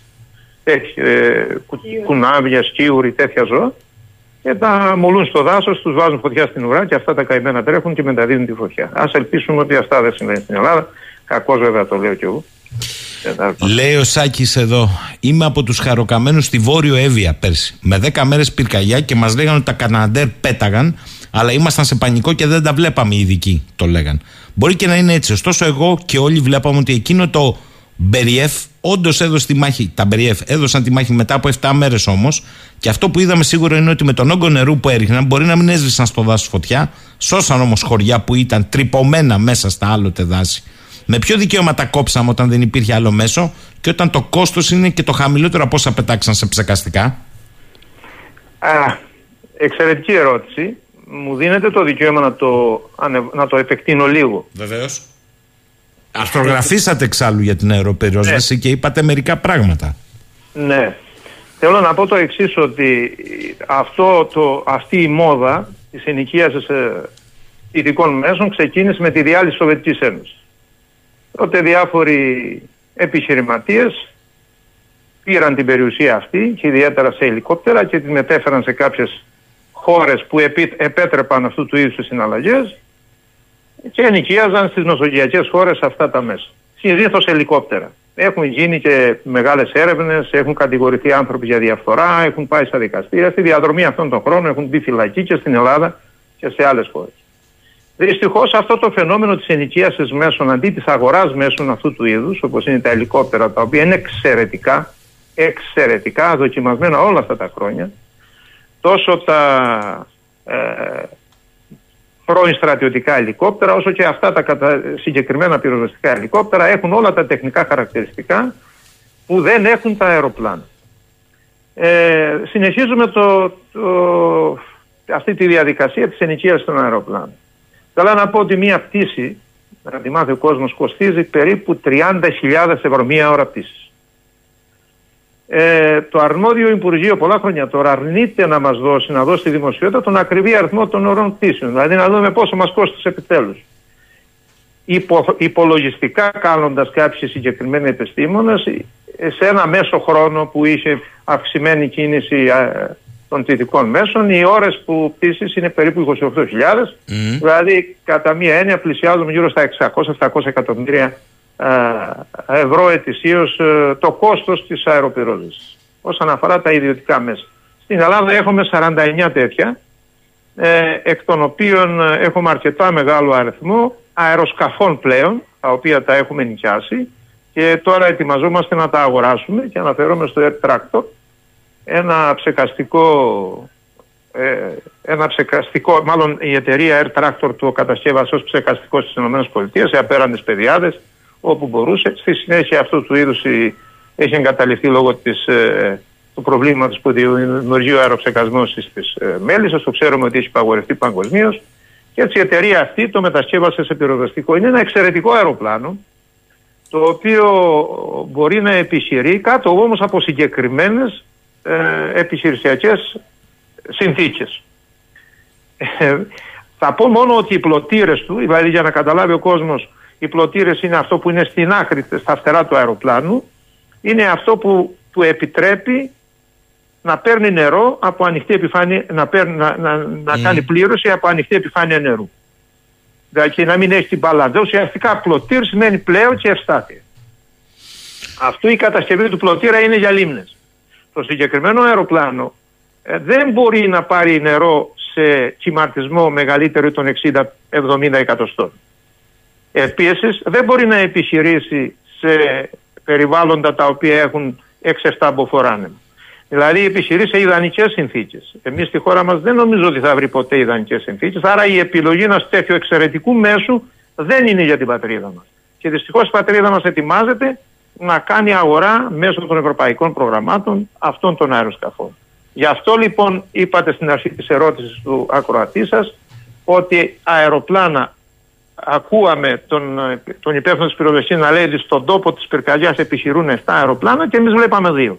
Αυτό το παρατηρείτε διότι η εντολή δόθηκε για να είναι 7, αλλά μπορούν και επιχειρούν 2, δηλαδή αυτά που έχουν τελικά την ικανότητα να επιχειρήσουν στο συγκεκριμένο σημείο της φωτιάς. Από ό,τι καταλαβαίνω μου λέτε ότι και στα πτυτικά μέσα πάμε να πάρουμε κάτι το οποίο δεν ταιριάζει στο καιρό και στο ανάγλυφο της χώρας. Αυτό καταλαβαίνω. Εδώ θα γυρίσω σε αυτό που είπαμε τις ευθύνες των επιχειρησιακών παραγόντων, των υπηρεσιακών παραγόντων. Αν αυτοί συμμετείχαν σε αυτού του είδους αγορές ε, σε όλες τις προδιαγραφές και λοιπά έχουν τεράστια ευθύνη. Αν δεν συμμετείχαν και πάλι έχουν ευθύνη. Κύριε Κοκοτσάκη, λέει ο φίλος μου ο Γιάννης, βεβαίως πρέπει να πω ότι δεν είστε ε, δασολόγος ούτε γεωπόνος. Λέει όμως, μήπως γνωρίζει ο κύριος Κοκοτσάκης αυτά τα νέα βραδίκαυστα δέντρα που πουλούνται από μεγάλο τηλεοπτικό κανάλι, μοστράρονται, αυτό εννοεί. Είναι μήπως από αυτά που δεν αναγεννούνται μόνα τους υβρίδια, οπότε θα είμαστε εξαρτημένοι από αυτό που θα τα βάλει; Θα κάνω ένα σχόλιο. Είναι σαν να ε, τελευταία συμβαίνει. Μπαίνει κανείς στην Google και ψάχνει κάτι και μετά κατακλείζεται με διαφημίσεις ακόμα και σε οτιδήποτε άλλο ψάχνει. Τώρα λοιπόν και εμείς εδώ στα κανάλια, αφού έχουμε φωτιά, όλο και κάποιοι θα κοιτάξουν να λασάρουν το εμπόρευμά τους. Ε, Πάντως είναι μέθοδος ε, ανάμεσα στη, στις αντιπυρικές ζώνες που κατασκεύαζαν από παλιά στο τέλος η αρχή ανάλογα πώς το βλέπει κανείς αντιπυρική ζώνη, φυτευόντουσαν δέντρα τα οποία επιβράδυναν τη φωτιά. Όπω. Σας είναι πρόχειρα; Θα σας πω παράδειγμα ότι το έλατο έχει άλλη συμπεριφορά, ο ευκάλυπτος, το έλατο έχουν άλλη συμπεριφορά σε σχέση με τη τραχία πέφκη που είναι στην Νότια Ελλάδα. Ε, και το εκπληκτικό του γεγονότος ότι είναι για την συμπεριφορά της πυρκαγιάς στον Εύρο είναι ότι δεν έχουμε δέντρα αυτής της κατηγορίας που έχουμε στη Νότια Ελλάδα, αλλά είχαμε μια εξαιρετικά μεγάλη φωτιά σε τέτοιου είδους δέντρα που έχουν αργή καύση σε σχέση με την Νότια Ελλάδα. Α, α, μα, το κάνατε καλύτερο τώρα. Αν καταλάβατε. Τέλος πάντων. Τέλος πάντων. Εν κατακλείδη, κύριε Κοκοτσάκη, και θα τα ξαναπούμε. Ε, επειδή είναι μία χρονιά με μεγάλα γεγονότα που στο τέλος φταίνε όλοι οι άλλοι εκτός από αυτόν που θα έπρεπε να έχει το σχεδιασμό και την πρόληψη. Αρξάμενοι από την τραγωδία των Ντεμπών και φτάνοντας μέχρι την τραγωδία της Δαδιά, γιατί και εκεί έχουμε νεκρούς, να μην ξεχνιόμαστε. Ε, ποιο είναι κατά τη γνώμη σας το άμεσο το επίγον; Στις περισσότερες ευρωπαϊκές χώρες η πρόληψη είναι, είναι αυτονόητη και έχει ανατεθεί στην τοπική αυτοδιοίκηση. Μια τοπική αυτοδιοίκηση βέβαια στην υπόλοιπη Ευρώπη που λειτουργεί ως τοπική αυτοδιοίκηση με μεταφορά πόρων και όχι κάθε φορά που δεν πάμε κάτι καλά να λέμε έδωσαμε κάποια χρήματα στην τοπική αυτοδιοίκηση, αυτή δεν τα έκαμε καλά. Στην Ελλάδα όμως δεν υπάρχει πολιτική πρόληψη γενικώς, όπως δεν υπάρχει πολιτική εκπαίδευση στα σχολεία κλπ. γενικά. Δηλαδή από εκεί ξεκινάς. Ε, νομίζω ότι κάποτε θα πρέπει να ξεκινήσουμε από εκεί. Να πάρουμε μέτρα ε, ταχείας εφαρμογής και μέτρα βραδίας εφαρμογής. Δηλαδή αυτή που θα είναι κληρονομιά στις επόμενες γενιές. Ποτέ δεν είναι αργά. Από ό,τι φαίνεται, πολιτική πρόληψης δεν έχουμε. Είναι επειδή είναι εθνικό το θέμα όμως, ε, επιτέλους θα ομονοήσουν οι πολιτικοί μας να κάτσουν όλοι μαζί σε συνεργασία με επιστήμονες που θέλουν να βοηθήσουν και όχι να τους κυνηγάνε, να βρούνε τον τρόπο με τον οποίο αυτό το εθνικό θέμα επιτέλους θα πάρει το δρόμο προς την ε, επίλυσή του. Και δεν, δεν πρέπει να είναι πολιτικό ή κομματικό το θέμα. Είναι εθνικό. Ναι, άντε να συγκρατήσεις κόσμο που έχει καταστροφή 930.000 στρεμάτων σε ένα νομό, άντε να τον κρατήσεις εκεί. Για πείτε μου. δεν μπορεί να κρατήσει. Ή μήπως, κύριε Κοκοτσάκη, θα έρθει να επενδύσει στα δάση με δεντράκια χορηγία η Zirat Bank; Λέω για παράδειγμα. Έτσι. Πολύ, πολύ πιθανόν. Ναι, τώρα στα πλαίσια του νέου διαλόγου μπορεί να συμβεί και αυτό. Δηλαδή, για να καταλαβαίνόμαστε, έχει πολλαπλές διαστάσεις η υπόθεση αυτή. Δεν είναι απλή. Η, η καταστροφή είναι μεγάλη που αφήνει περιθώρια στο να αναπτυχθούν και τέτοιου είδους δραστηριότητες. Καλές ή κακές ε, δεν μπορούν να το σχολιάσουν. Μάλιστα. Ο κύριος Βασίλης Κοκοτσάκης ήταν ε, σήμερα πρώτη μέρα ε, κοντά μας. Α, λέει κάποιος φίλος εδώ είναι εξειδικευμένο, αλλά ε, γίναν όλοι και καλά και άρχισαν και προβληματίζονται. Είναι υπέρ για τη χρήση επι, επιβραδυντικών και αντιπυρικών από τα αεροπλάνα ή όχι ο κύριος Κοκοτσάκης; Ναι, το, ε, ε, αυτό είναι σε συνάρτηση με το αεροπλάνο, το, δεν το απαντήσαμε, το ρώσικο, ναι. το Μπεργέ. Ε, οι, Ρώσοι, οι Ρώσοι επειδή έχουν εκτάσεις οι οποίες έχουν προβλήματα ε, και αναφέρομαι στην ε, μεριά της Ασίας έχουν μεγάλα προβλήματα έχουν αναπτύξει μαζί με τους Καναδούς που έχουν το Κάναντερ και για το οποίο η Ευρωπαϊκή Ένωση δεν κόπτεται ενώ χρειάζεται μόνο 50 αεροπλάνα για να μπει σειρά παραγωγής να κατασκευάσει το CL515 το οποίο είναι παντός χερού και μπορεί να επιχειρεί και τη νύχτα. Ένα καταπληκτικό αεροπλάνο το οποίο ο Καναδάς λέει ότι αν παραγγείλετε 50 μπορώ να ξεκινήσω την παραγωγή του ενώ το το έχει παρουσιάσει. Η Ευρωπαϊκή Ένωση όμως δεν παραγγέλει αυτά τα 50 τα οποία θα κοστίσουν ε, περίπου 40 εκατομμύρια κάνει το ένα. Και εμείς δίνουμε 600 εκατομμύρια στην αεροπυρόδοση το χρόνο. Η Ευρωπαϊκή Ένωση Αλλά δεν μπορούμε, δεν μπορούμε σαν χώρα μόνοι μα να παραγγείλουμε 50, θα μπορούσε να το αναλάβει η Ευρωπαϊκή Ένωση. Δεν το έχει κάνει. Δεν είναι επιλέξιμη δαπάνη για την ναι, Ευρωπαϊκή Ένωση. Η, η Ρωσία λοιπόν έχει, έχει ε, μια προπαιδεία σε αυτό το θέμα. Έχει αναπτύξει εξαιρετική συμπεριφορά όσον αφορά την αεροπυρόδοση. Παλιότερα με το Illusion, το οποίο όμως ήρθε στην Ελλάδα, δεν μπορούσε να επιχειρήσει καθότι δεν είχαμε υποστήριξη. Ε, το αεριοθούμενο Περγέ είναι ένα εξαιρετικό αεροπλάνο, έχει απίστευτες επιδόσεις. Έχουμε πει και στο παρελθόν, θα μπορούσε να βοηθήσει. Τώρα, ε, γιατί δεν επιλέχθηκε στη χώρα, είμαι σίγουρος ότι η πυροσβεστική υπηρεσία σίγουρα θα το ήθελε. Α, δεν μπορεί όμως μόνη της η πυροσβεστική υπηρεσία, να, γιατί είναι διακρατικές συμφωνίες. Εκεί υπάρχουν άλλα θέματα και προφανώς εκεί σκόντεψε. Βασίλης Κοκοτσάκης, τον ευχαριστώ θερμά για μια φορά ακόμη. Καλή σας ημέρα, κύριε Κοκοτσάκη. Να είστε καλά. Πάμε για την τελευταία στροφή σήμερα, Δευτέρα, 4 Σεπτεμβρίου. Μου λέει ο φίλος ο Τάσος. Καλημέρα, λέει. Ακούω από όλους για την κλιματική αλλαγή. Φοβούμαι όμως ότι την κακοποιούμε και την εργαλειοποιούμε. Από την Αλεξανδρούπολη και την Καβάλα, λέει ο Τάσος, έως και στη Χαλκίδα, οι φλόγες καίνουν τα πάντα στο πέρασμά τους, ενώ οι καπνοί καλύπτουν σχεδόν τη μισή Ελλάδα. Οι πολύ ισχυροί άνεμοι, οι κεραυνοί, προφανώς ο ανθρώπινος παράγοντας, συνέβαλαν στο να ξεσπάσουν μεγάλες φωτιές σε πολλά σημεία της χώρας, προκαλώντας θύματα, τραυματισμούς και καταστροφές. Αλλά από το σημείο αυτού μέχρι να λέμε ότι για όλη αυτή τη συμφορά κύριος υπεύθυνος είναι η κλιματική αλλαγή, κάτι δεν πάει καλά. Η περιβόητη λιωτάσο κλιματική αλλαγή και η ελάχιστη αύξηση της μέσης θερμοκρασίας του πλανήτη τα τελευταία 250 χρόνια δεν μπορεί να ευθύνεται για όλους τους εμπρισμούς στα ελληνικά δάση και στις πυρκαγιές σε διάφορα μέρη του πλανήτη. Πολύ περισσότερο όμως για την Ελλάδα, όταν δίπλα έχεις και άλλες περιοχές που υποτίθεται ότι επηρεάζονται από την κλιματική αλλαγή, όπως είναι η Αλβανία, όπως είναι τα Σκόπια ή και η Τουρκία. Ναι, μεν φέτος βιώσαμε υψηλές θερμοκρασίες και στο βόρειο ημισφαίριο, Όμως αυτές δεν ήταν από τις υψηλότερες που έχουν καταγραφεί, αφού οι περισσότεροι μετεωρολόγοι δεν αναφέρονται στις σημαντικές αλλαγές που έχουν επέλθει στα μικροκλίματα των διαφόρων περιοχών. Ιδίως λέει ο Τάσος των αστικών κέντρων, όπου καταγράφονται υψηλές θερμοκρασίες. Και για την αλλαγή του μικροκλίματος στα αστικά κέντρα δεν ευθύνεται η κλιματική αλλαγή, αλλά η αλόγιστη κατασκευαστική και βιομηχανική δραστηριότητα του σύγχρονου ανθρώπου και η αλλαγή του ανάγλυφου στις αστικές περιοχές. Εξού και οι πολύ υψηλέ θερμοκρασίες που δημιουργούνται κυρίως εξ αντανακλάσεως ηλιακής ακτινοβολίας. Να σας πω επίσης, λέει, πως η συνολική εδαφική έκταση των καμένων περιοχών βάσει στοιχείων της ΝΑΣΑ μειώνεται σταθερά τα τελευταία χρόνια. Επίσης, σημαντική είναι και η διαπίστωση βασισμένη σε στοιχεία της Ευρωπαϊκής Αρχής αλλά και της Αμερικανικής ότι οι ημέρε με υψηλές θερμοκρασίες παγκόσμια, πάνω από 37,8 βαθμούς Κελσίου, μειώνονται σταθερά από το 35. Αυτά είναι ορισμένα λίγα επιλεκτικά στοιχεία που έρχονται να δείξουν το βαθμό κατά τον τάσο της παραπληροφόρησης εκούσιας ή ακούσιας. Εντάξει παιδιά θα έχουμε μέρες, θα πούμε πολλά και όχι μόνο για αυτά έχουμε και άλλα. Έρχεται η ευλογία του εργασιακού, έρχονται, έρχονται πολλά πράγματα. Όμως αύριο έχουμε την τέτα τέτ συνάντηση του Έλληνα Υπουργού Εξωτερικών με τον Τούρκο ομόλογο του. Και διαβάζουμε για το νέο κεφάλαιο σε ελληνοτουρκικές σχέσεις, τα ξέρετε αυτά, με ενδεχόμενες ιστορικές επιπτώσεις διμερός και σε ευρύτερη ισορροπία της Ανατολικής Μεσογείου. Ουσιαστικά λέμε δεν πρόκειται για συνήθι γύρω διαλόγου που είναι απολύτως αναγκαίος και επιβεβλημένος για την εκτόνωση των εντάσεων αλλά για μια απολύτως καινούρια διαδικασία με πολύ υψηλό ρίσκο.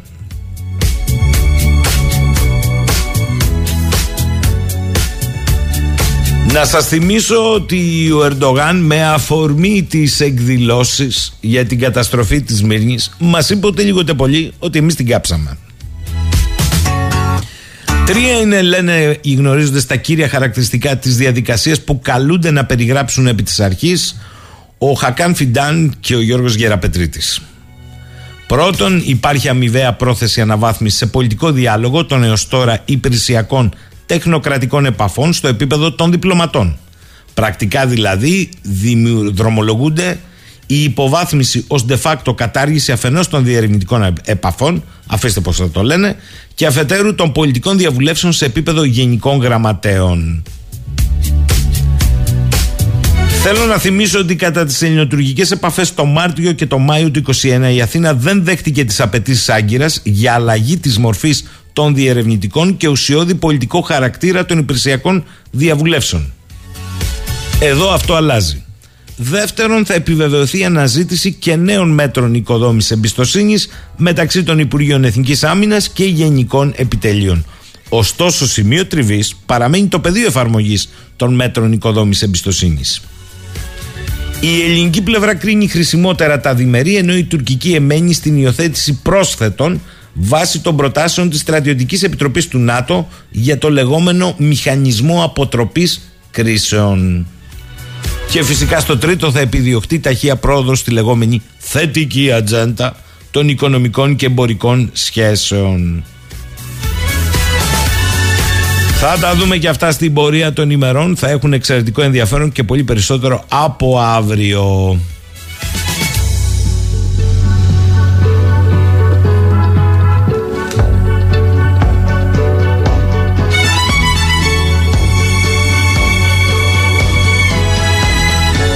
Καλημέρα στο φίλο το Γρηγόρη, στη φίλη την Αλεξάνδρα, την Νατάσα, τη Βίκη. Α, πολλές γυναίκες έχουμε σήμερα.